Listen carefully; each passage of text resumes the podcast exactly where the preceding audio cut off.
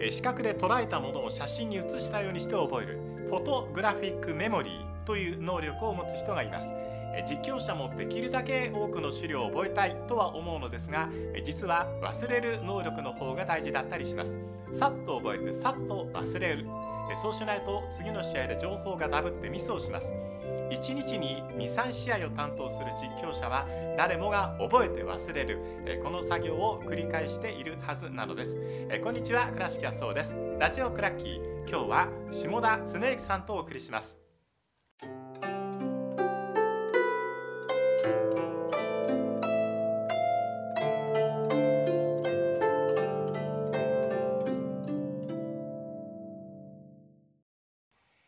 えー実況ナンバーワン下田恒之さんですよろしくお願いいたしますよろしくお願いしますはい、えーようこそお越しいただきやまあしりたがとうございます。えー下田さんのお登場を、えー待ちわびているというファンの方もいらっしゃいますそうですか今日はよろしくお願いいはたい、します、こちらこそ。今日はいはい1回目ということで、はいえー下田さんストーリーということで、えー下田さんって、えーどんな人っていうところからちょっと今日はわかりました。お願いしたいと思いますが、えっとアナウンサーがはい初めて喋るのを初泣きっ初泣きね。て言います、はい下田さんは、えっと、仙台放送からがえーステーションアナウンサーとしてのキャリアそうです。ですね、はい初泣きと覚えてらっしゃいます覚えてますよあ。えーっと天気予報。天気予報はあーい。で僕はえーっともう3月にはい会社行ってたんですよ。でまあ本当は入社4月なんですけど、うんうんわかりまますあ局的にはローカルなんで、えー4月からこう天気予報だったり。まあ、ちょっとした CM だったり読めるように、はいえー、ともうすぐ使いたいとうんで1か月前に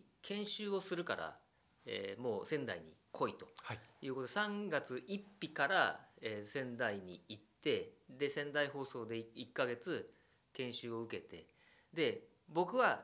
もう本当に研修の出来は悪くてそうなん ですかで、ええ全然同期の女の子2人いたんですけどうも、ん女の子はやっぱりねうまいんですよ。そうそれはどこの局でもそうですねですかね。うんで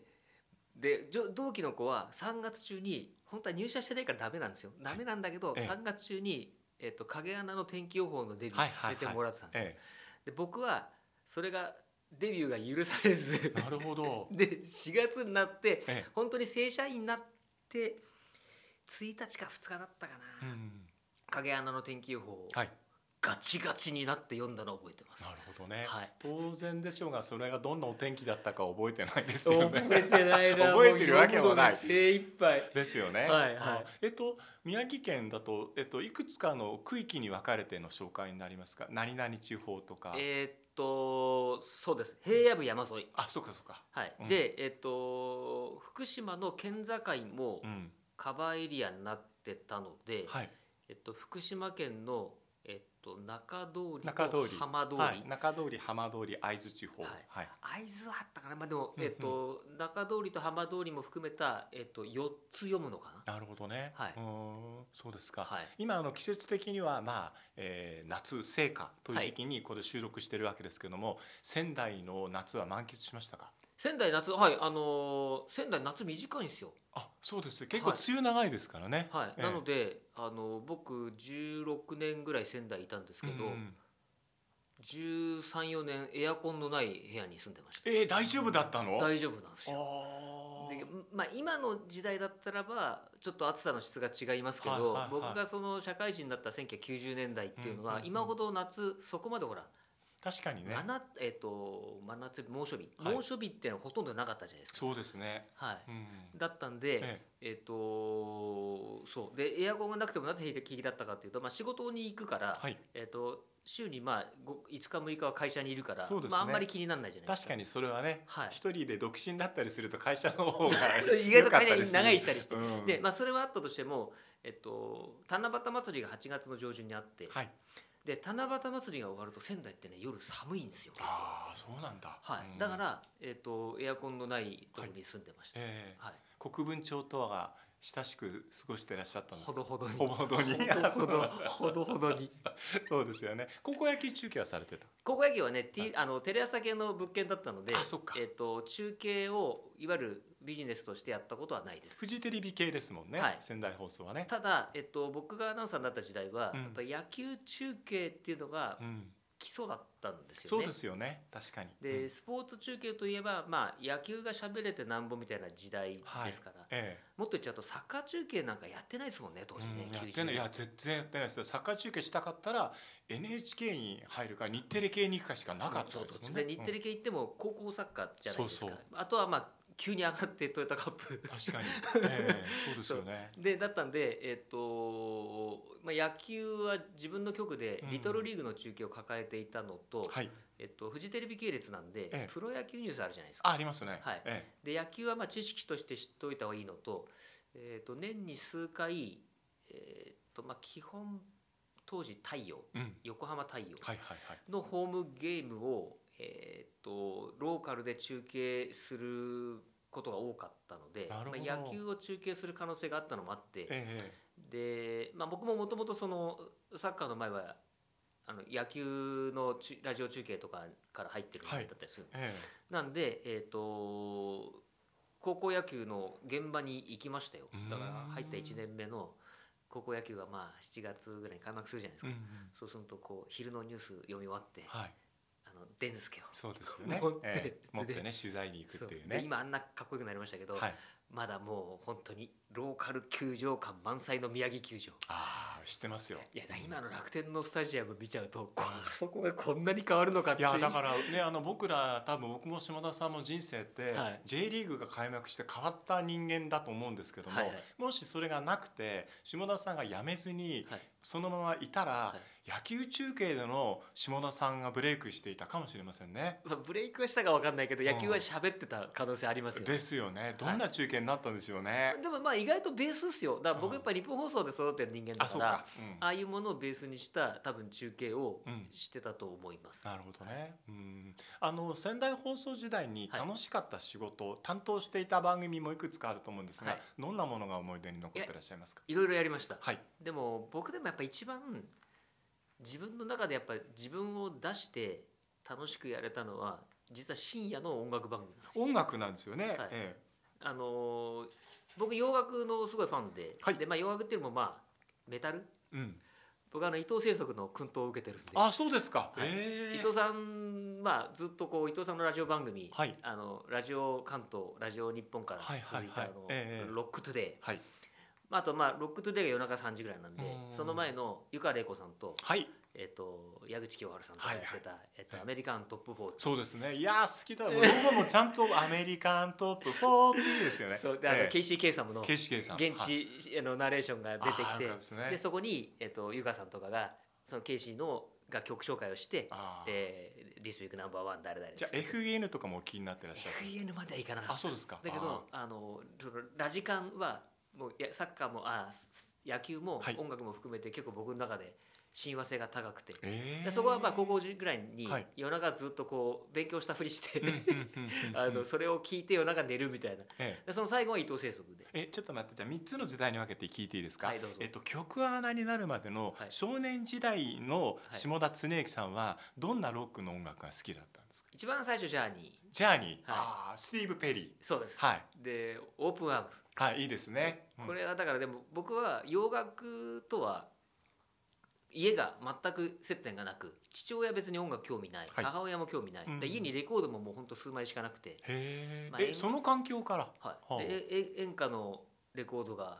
1枚2枚ああとはまあ僕ら子供に山口さんちの勉君とーはか、いはいはいはいポンキ斉藤ッキ浩の二さんとかアねナログとか、ええああとアルバムとかはいってはいいうのをぐらいしかなかったんで,、えー、それは 何ヘビー系のロックに行っちゃうんですかでまあ、隣に座ってた女の子が、はあのーえー、とエスケープのい、うん、アナロあグれを持ってて、はいはいでまあ、なんだと。はいはいでまあ真ん中からあのほらカブトムシかな、はいはあのい書いてあってこはいう飛んでいくような,、はいこはういなんはかジャケットかっこいいじゃないですかかっこよかったですね、はいうんで聞いたら、えーまあ、ジャーニーってバンドだと、で FM を聞く友達とかやっぱ中学時代結構いて、うん、そうですね。でエアチェックって言葉知ってる世代。あエアチェックもしてますし、はいあとは、えっと週刊 FMFM ステーションああ、まだあった時代ですね。買ってたし人 FM ですファンもね、はい、そうですよはいね。で、えっとそその子がレコード持ってて、うんでまあそういうの知ってる子たちから、はい、はい、 FM 面白いよえでいろんな音楽あるよっていはういところから始まっえて、うんうんでまあ高校に入った時にあれがブレイクしたんですよあのいわゆる LA メタルはいはいはでまあモトリクルーだとかなるほどねララットモトだとかリクルーねはいはい、えああいうものがブレイクしたタイミングが高校生ぐらいでうーんまあそこからどっぷりこうなんかなんでしょうねえなるほどあの使ってったというかで、えっと、じゃあ曲はなってるのが90年代ですよ90ね年ちょうかどら2005年までかなはいですよね16この時は自分でこう音楽をかけることのプロモーションとしてはい来たアーティストと話したり、はい番組に出てもらうことも可能だった時代えっとやだってましとた思いますが、はいどんな思い出がありますかあいろいろだから、えっと4年だ4年間だけやれたんですよねその深夜はいのはいはい音楽番組っていうのを。でいや本当にでもあのい珍しいじゃないですか要はテレビでうん洋楽のプロモーションビデオをかけてくれるテレビ局なんてでしかも自主制作でしょそうですそうですねはいええだから地元の DJ っていうか、まうあ、ん DJ っていうかまあ僕はアナウンサーですけど、はいまあ、が、えっとパーソナリティが、うん要はあの曲を紹介するっていうものがすごく希少だったんで、はいものすごくその東京のレコードメーカーから興味を持ってもらって、うんだからいっぱいいろんなバ洗ンド剤とかはいはいき来ましたあーあのプロモーションで本来来ないようなものが来たりとあか、そうですよね、はうんい、なのでデビッド・ボーイとかいましたよいいですねそうえでもあの頃だったらレッツダンスのえ頃違う違うティン・マシーンですあテーマそんな 前ああそうでティーマジアだから、えっと、レッツダンスとか売れて、はえっと、その後多分ボーイがうん、ちょっとこうソロじゃなくて違うことやりたいっつそうっですてねバンドやったじゃないですか。はいはいでこれをビクターが権利持っててうんで仙台でライブを入れたんですよ、はいはでその時に、えっと、バックステージで、い、うんあのなんだろうちょっと短いインタビュー取れるからはい取りませんって言われて、いいですでもね今みたいにデビッド・ボーイの重みが当時まだ青くて。あそうですか僕らメタルでうん結構こうこういうふうに狭くなって、はいはいはいあのなんだろう独りよがりにうんこう少し排他的に他のものを少し遠ざけるようなところがあっそうて、ですね要はメタルだけ全てみたいなね確かにねなんであのデビッド・ボーイの重みが分かんなかったんですけどよく考えるとすごいですいよやね、そうですよ俺もだから地球に落ちてきた男とかはいはいこう映画のイメージと後のイメージがすごく変わってきちゃった人の一人で、はいはい僕もあれなんですよ、えっと、会社、はい、僕はラジオ福島で会社入ったんですよ、はいはい入って一番最初にやった夏休みって何だったかっていうと名刺自分の持ってるじゃないですかアナウンサーって書いてある名刺、あはいこれ持って東京のレコード会社を片っ端から回ったんですよ。マジっすかそうなんですであのこの洋楽の番組を担当していますんで何かありましたらよろしくって言って、はい片っ端からこの人はマドンナの担当とか こうそういう人片っ端から会いに行ってはい名刺だけ渡して帰ってきてで、えーその年から僕のとこすごく新人ですよ、はい新人のアナウンサーのところにいろんな楽曲の洗剤とかガッパガバ届くわけですよ。サンプルねめっちゃくちゃ先輩から怒られましたねえ「おな前んで何やってんだ」っつって「本当いやうえだって番組の宣伝に行っただけなんですけど他の先輩やってないだろ」つまりやってないことをやるなっていうのはあー当時からやっぱり放送局にしてもいっぱいあるわけですよあねそう。なんですそねう怒られたななんかねでもすごい営業力ですねそうですねその頃からなんかそういう面白いことやりたいなと思ってたんですけど、はいはいただそれでも悔しかったのは、、はいつも仙台行っちゃって東北の福島って飛ばされちゃうんですよ。あそうですかそうだからやっぱ仙台が大きい都市だからそこにデビッド・ボーイは来るけれどもっていう それたまたまですけどねまあね、うん、そうですか、はいえーでかけてて一番推してたアーティストって当時誰かまで聞こうかなと思いますえけっとね、えーまあ、自分が推してたっていうかうん実は番組で企画をやって、どはいはいで僕番組やるまでそんなに仙台でうん洋楽のライブってなかったんですよ。ああなるほどででもなんかこう地元のあのラ FM 仙台でラジオ番組やっている女性のパーソナリティともちょっと親しくなってて、はいなんか面白いことやりたいって話になって、でえっ、と地元のメディアで、えっとこのバンドを呼びましょうっはいつって署名活動をしておお、で署名活動をしてそのバンドが来るとうん、盛り上がるじゃないですかはいはいそうですね機運を作って、うんで、えっとコンサートを呼ぶプロモーター有働とか、はいはいああいう今だったクリマンとかっていうええに、えっと仙台を認知してもらえるようななんかきっかけできないかねって話をして、 はいでそこで一芝居打って何やったんですか要はあの ミスタービッグってバンドいたでしょ、いましたまあ、ね今もまだやってると思いますけど、はいでミスタービッグが、えっと9月にコンセコンサートで仙台来るっていうのをはいはい事前にもう聞いてて。うんでこれを俺らが呼んだことにしようなるほどなるほどで 署名活動やったいんいでですすよ。ね、で署名活動今から、うんでまあ、2月ぐらいから始めて、ででこれで来るかもしれないんで、やりましょうっつってやって、うん結構な署名が集まって、で来選決定なるほでどやっねたんで、まあ、はい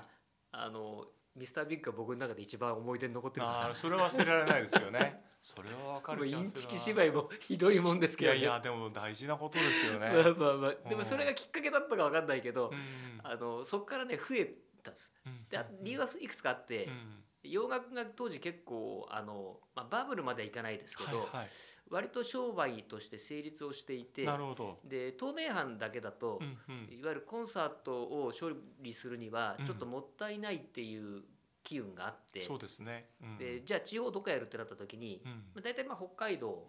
あと福岡とかになるじゃないですか。はいはただその仙台ってうん近いじゃないですかそう東で京すから。で,、ねうんちょうど僕が入った